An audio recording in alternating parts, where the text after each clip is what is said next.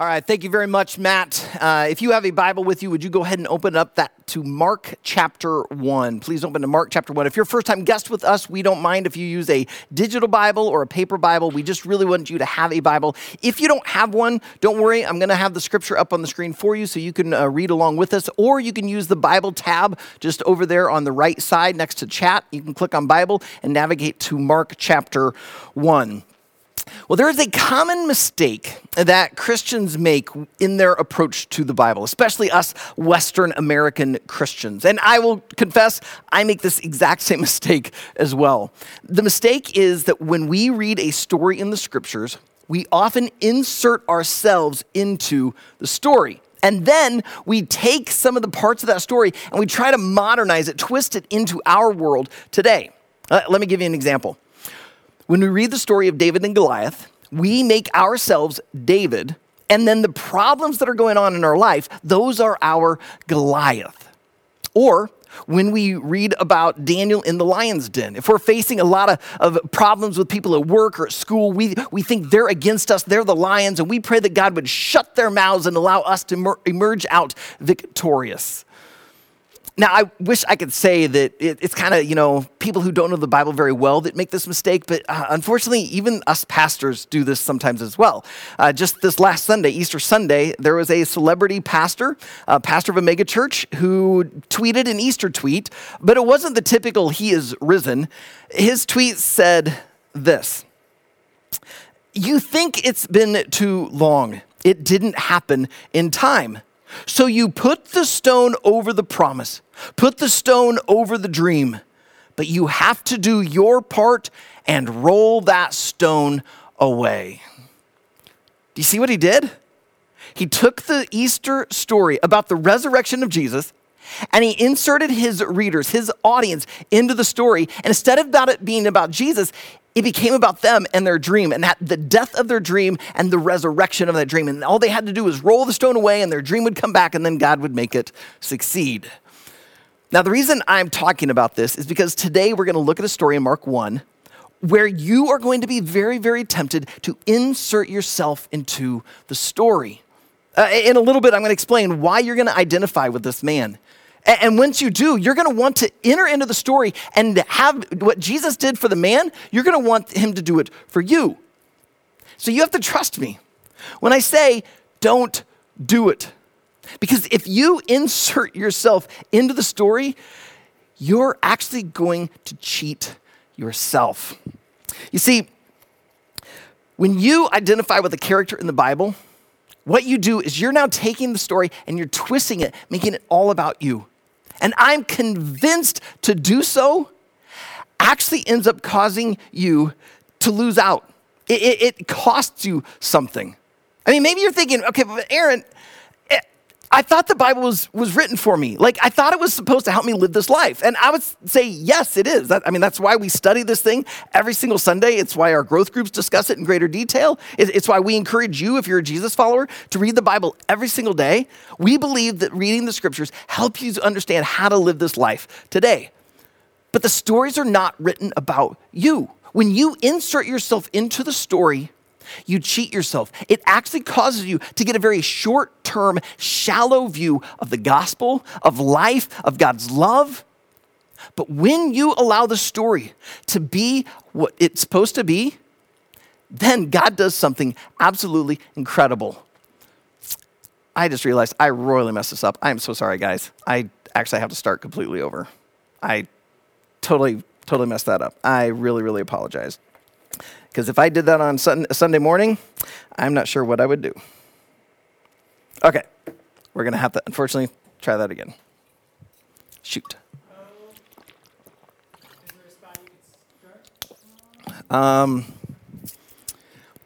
No, it will be better for him if I just start over.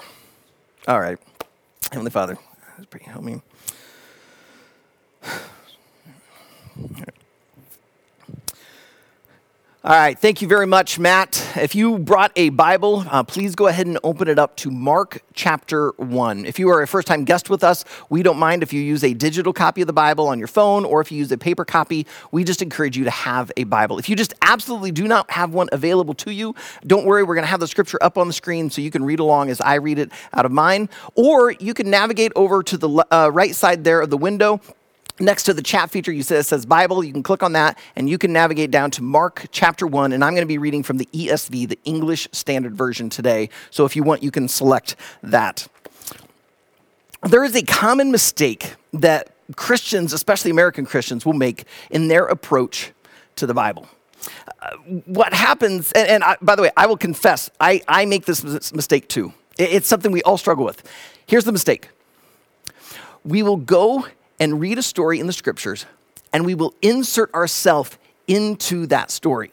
And then we take it and we twist it and we try to normalize it into our everyday life here in 2020. I'll give you an example. When we read the story of David and Goliath, we will read it as if we are David and the problems that we're facing in life, whether it be cancer or a lost job or financial issue, that's our Goliath. And we're just praying that God would allow us to slay this giant and we would have victory. Or we read Daniel in the lion's den. And if we're having people who are against us, maybe at work or at school, we pray that they're like the lions and God would shut their mouths and we would emerge out victorious. I wish I could say that it's kind of, uneducated people that make this mistake, but even us pastors make this mistake. Just last Sunday, Easter Sunday, a celebrity pastor of a mega church, he tweeted an Easter tweet on Twitter, but instead of the typical "he is risen" type of tweet that most of us did, his tweet said this: "You think it's been too long. It didn't happen in time. So you put the stone over the promise, you put the stone over the dream, but you have to do your part and roll that stone away." You see what he did there? He inserted his audience, his readers, into the story. And instead of allowing the resurrection story to be about Jesus, he made it about them and their dream, about the death of their dream and how they can see a resurrection of that dream. All they have to do is roll that stone away. The reason I'm cautioning you about this today is because as we go into Mark 1, we're going to see a story about a man. And I'm going to explain in a little bit why you are going to want to identify with this man. And then you're going to want what Jesus did for him. You're going to want Jesus to do it for you. And I want to caution you not to insert yourself into the story, because I believe if you do so, you actually cheat yourself. Now, perhaps you're thinking, but Aaron, I thought the Bible was written for me. Well, it was, but it wasn't. I mean, yes, the Bible's written for you. It's designed to help you know how to live this life as God designed it. And I believe the stories in there can help lead you in understanding what it means to follow Jesus. But when you insert yourself into the story, you now make the story about you instead of the story being about who God intended it to be about. And so you have to ask, well, who is the story about? Well, if you have your Bible open there to Mark chapter 1, it tells us. Mark 1, verse 1. We looked at this, 6-7 weeks ago. It says this: "The beginning of the gospel of Jesus Christ, the Son of God." In other words, all of the stories in Mark are about Jesus. They're not about Peter, who actually appears within this book a lot of times. It's not about the people who are being healed, even though we'll see them front and center like we will today. The stories are about Jesus. But I believe that it's not just Mark that's about Jesus. I believe that the entire Bible is about Jesus. The Old Testament, it prophesies, it prepares people for the coming Messiah. And then the Gospels, Matthew, Mark, Luke, and John, they present this Messiah to us. And then we can see through the epistles, the rest of the New Testament, they point back to Jesus, to him crucified and resurrected. It's all about Jesus. So I believe that if you take the stories of the scripture and insert yourself into them, you're actually cheating yourself. I think it's going to give you a very shallow, short-term view of life, of the gospel, of God's love. But when you allow these stories to be all about Jesus, then suddenly you begin to get a more robust understanding of the gospel, of God's love, and what he calls you to do and how to follow him. And so as we get ready to study Mark 1 and look not at what we can get out of it, but instead look at Jesus, let us pray. So Heavenly Father, I pray you'd help me as I teach here on a Friday night as we record this to show Sunday morning, that you would do something that's supernatural, that only you can do. Father, I just confess, I don't like talking to a camera. I miss my church family. I miss seeing people. I want to speak to them. And so, Lord, I pray that through this wonder of technology, you just would take my words, that you would funnel them through me, through a camera, through a microphone, to the ears and hearts of your people, and you would speak to them, helping call them to do what you call them to do. So, Lord, I pray you'd help us to hear loud and clear from you as we look at the teaching of the scriptures, that you would teach us how to follow Jesus and not to shortchange ourselves by trying to become one of the characters in the story, that instead we would really put our eyes upon your son, Jesus Christ. So teach us now. In Jesus' name we pray. Amen. All right, if you have your Bible, open there to Mark 1, go over to verse 40. We're going to do verses 40 through 45 today. So Mark 1, starting in verse 40. And a leper came to him, imploring him and kneeling, said to him, "If you will, you can make me clean." Moved with pity, he, Jesus, stretched out his hand and touched him and said to him, "I will, be clean."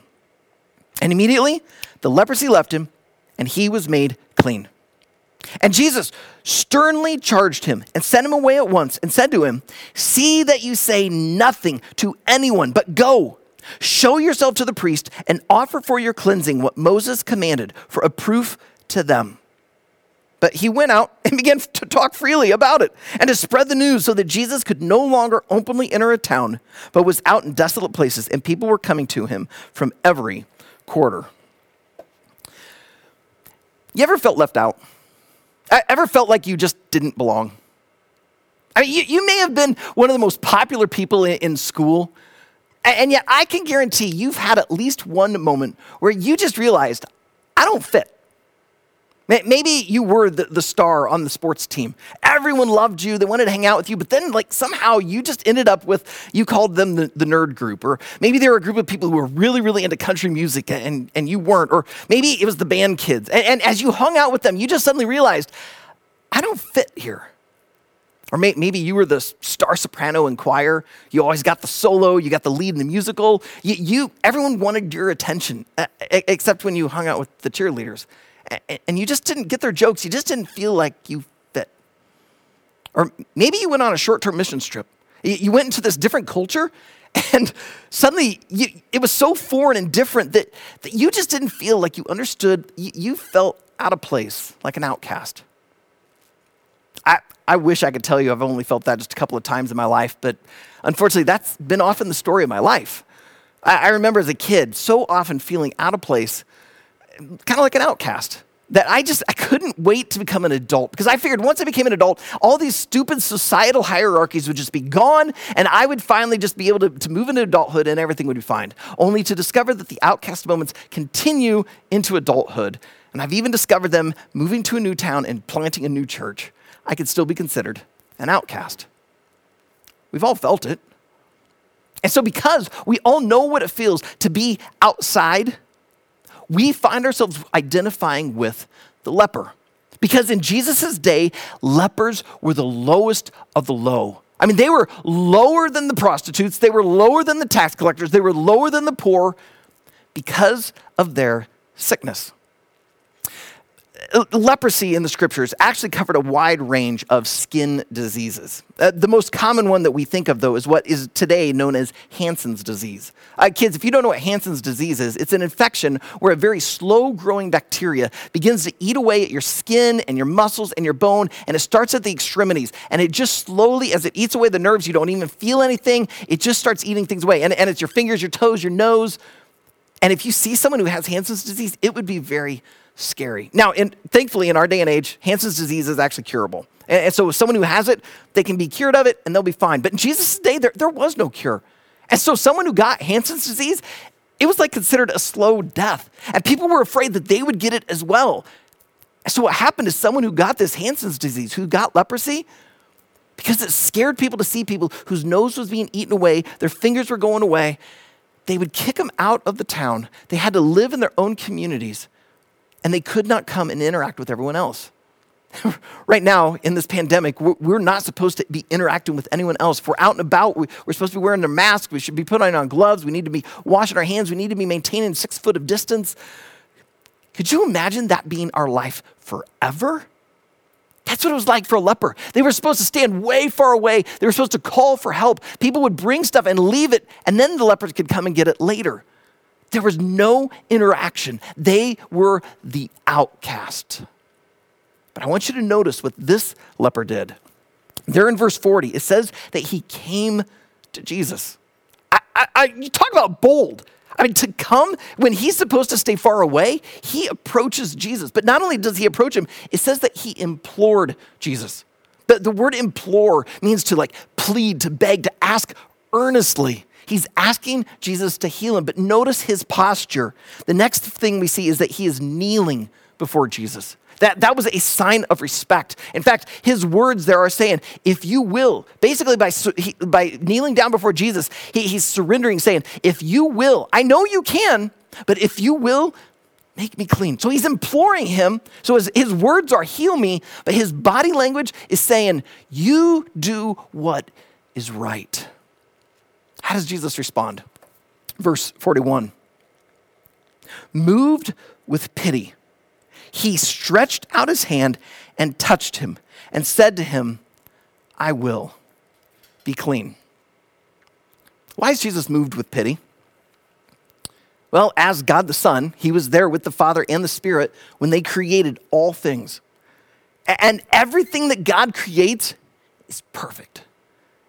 And so when God created humans and the earth and everything, it was beautiful. Everything was pristine. So for Jesus to be now standing on his created earth, looking at a created human and seeing his suffering, seeing his pain, it's a reminder to Jesus that this is not the way that the Father and the Spirit and I intended this to be. This was a reminder that sin was ruling and reigning, and this is why Jesus came to earth, to undo the kingdom of sin and establish the kingdom of God.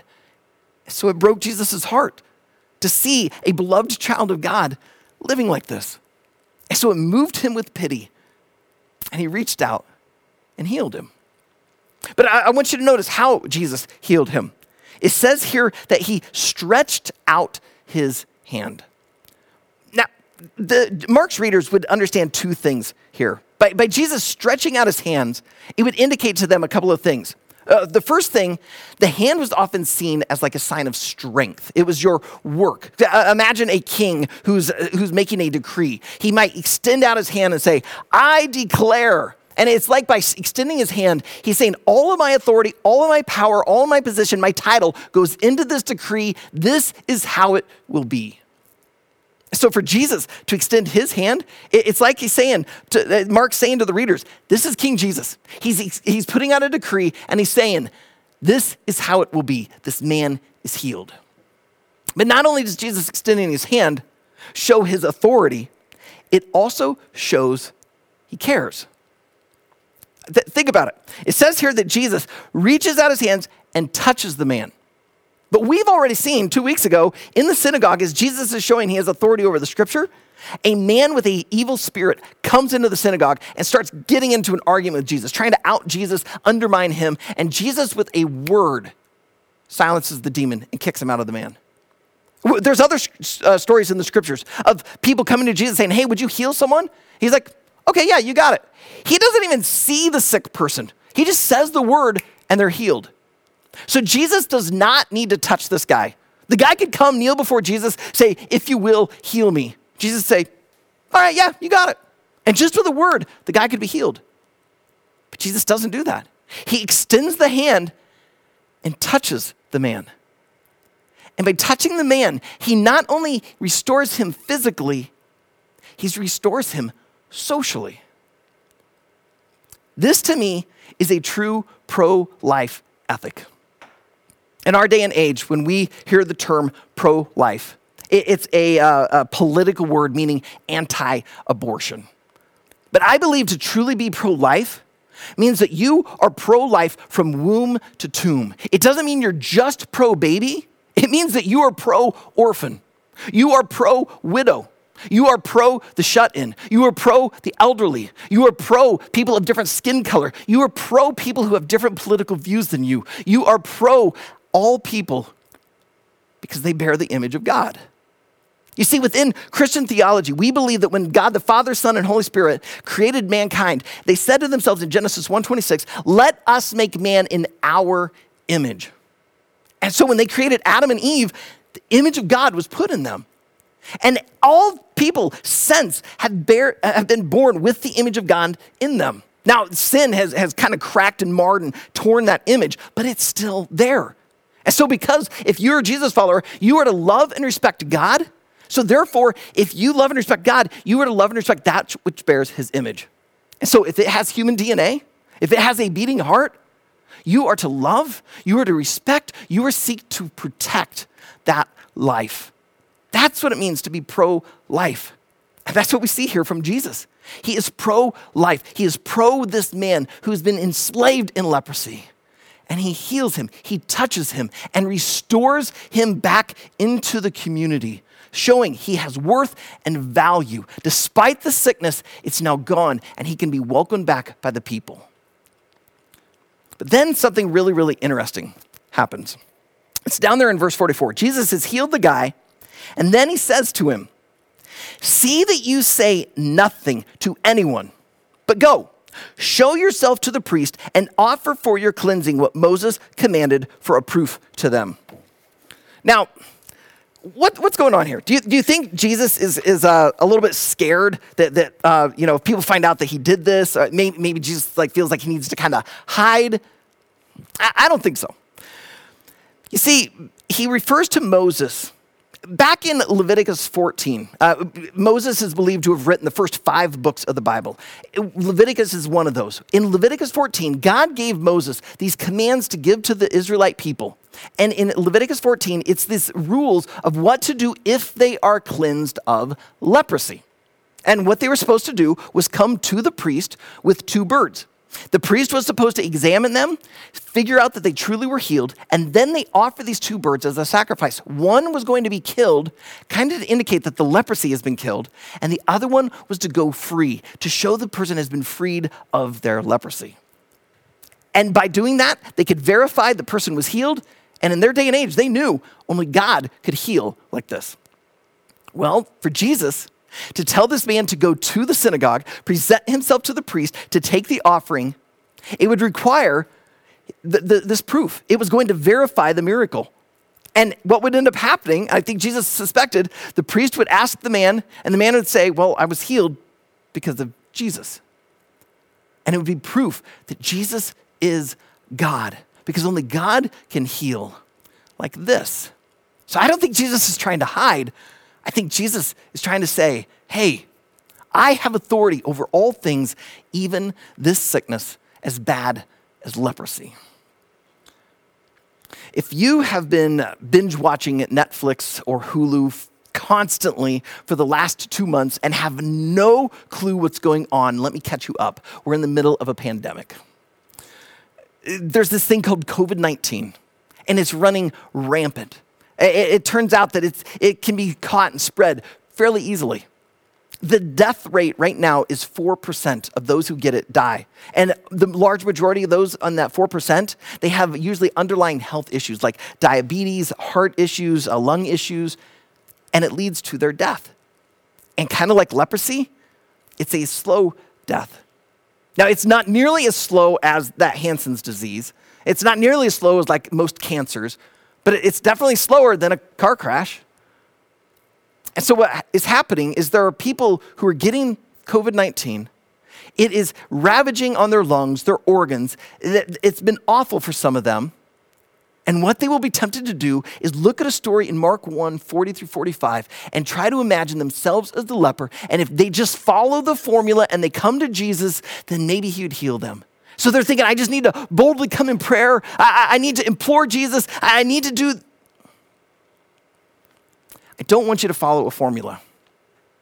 Because my fear for you is that if you try to follow some sort of formula to get a healing, what's going to end up happening is you may end up being disappointed. I fully believe that Jesus can heal you. I'm one of those crazy people that actually believes that the Bible isn't just a collection of stories and fables, that it's actually history. And so the story we've read today, I truly believe happened. So I know Jesus has the power to heal. I also know people who have received healing. Just this past week, I had someone, a friend back in Cedar Rapids, text me asking me to pray for her dad. Her dad had COVID-19. He had been on life support for 12 days. They didn't think he was going to make it. On Thursday, he woke up. And then on Friday, she texted me another thing, an image from a CAT scan of her uncle and how he had been, his body ravaged with cancer. You could see it in the CAT scan. And now, like 4 months later, it's all gone. It's a miracle. She is like praising God for her dad's beginning recover and her uncle. To her, this is a miracle. So I know God can heal. But God not only has the power to heal, he also has the wisdom to decide when and if he's going to heal. And that's where it gets hard. And so that's why I don't want you to follow some sort of formula, because God may not answer the prayer exactly the way you want. So that's why I caution you, don't insert yourself into the story, because you might end up being really sad and disappointed and frustrated with God. Now, I will say this. If you're going to ignore my advice, my encouragement, and you're still going to insert yourself in the story, then at a minimum, you have to do the third thing that we saw the leper do. And that was that he kneeled before Jesus. This is like a servant coming before a king, laying prostrate, asking the king for something, yet realizing the king has all authority. And so this king can decide to give it or to ignore it. Even in the words of the leper, he's like, if you will. In other words, it's up to you, Jesus. You are God. You know all things. I trust you. So if you want to heal me, thank you. But if you choose not to, I will trust you. That is true faith. Faith is not trying to go to God and demand him do something for you. Faith is saying, God, I trust you. And so please, go ahead. Ask God for the healing. Ask him to heal your loved one who has the coronavirus.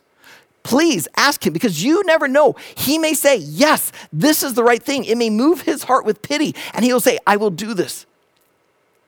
But when you ask him, as you prostrate before him, if he says, I've got something better, then you have to say, okay.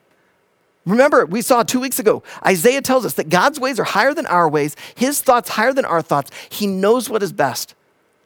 So don't reduce this to a story where you insert yourself in and try to demand something of God. Instead, if you're going to be like the leper, be prostrate before the Father and just say, whatever you decide is best. I implore you, I plead, but you decide. I'm yours. If you're going to insert yourself into the story, I'm going to encourage you, don't focus so much on the leper. Actually, I'm going to encourage you, if you're going to insert yourself into the story, look at Jesus. Because at Riverwood, we understand the idea of being a Christian means to be a Jesus follower, to love like Jesus loved and live like Jesus lived. So as you look at the story, we actually need to be looking at Jesus and understand, how did Jesus show love? How did he live in this moment? And that gives us an understanding of how therefore we should live somewhat. And how does Jesus live in this moment? How does he show love? He extends his hand to the outcast. I would love for Riverwood to be a church that loves like this. To be the type of church that reaches out and loves the outcast. Our world, they think they understand love, but the world's love, it's fickle. It's very self-centered. You know, we live in a society that it's all about love and they want us to be tolerant. But if you don't do things exactly as they say, then they won't love you. I mean, they will. If you have the right skin color, or you have the right politics, or if you have the right theology, or if you have the right resume, if you have the right looks, if you have the right whatever, then they will love you. But if you don't fit within their definition, then they will not love you. They will cast you out, and it's what's called cancel culture. But as Christians, I don't think to love like Jesus loved and live like Jesus lived is to cancel someone and cast them out. I think it is actually to honor and respect the image of God within them. Now this is hard. This is so incredibly difficult because first of all, you're gonna have some people who look at the type of love you give and they're gonna think you're wrong because they want you to cast them out because to love them looks like you're just accepting them. I am not calling for you to suddenly accept their politics, to excuse their lifestyle, to suddenly say everything that they say and believe is just A-okay. But I am asking you to show kindness, to reach out a hand, to be a friend, to listen, to love. Because as much as you may disagree with that person, image of God is in them. And that image deserves your respect. But if you need one more way to be pushed this direction, to be more like Jesus, then all you need to do is don't look at the leper, look at yourself. Because the gospel tells us that you and I, we were outcasts. That in the kingdom of God, you had to be perfect. But because of sin, we were far from perfect, the exact opposite of perfection. And so we could not come to God. We were the lepers. We were the outcasts. We were sick with sin. It was eating us away. We were spiritually dead. And yet Jesus, through the cross, reaches out, touches us, and he cleanses us from all unrighteousness, so that we could be welcomed back into the kingdom of God, reconnected with our Creator, and outcast no more. So if Jesus could do that for us, then we can do it for others.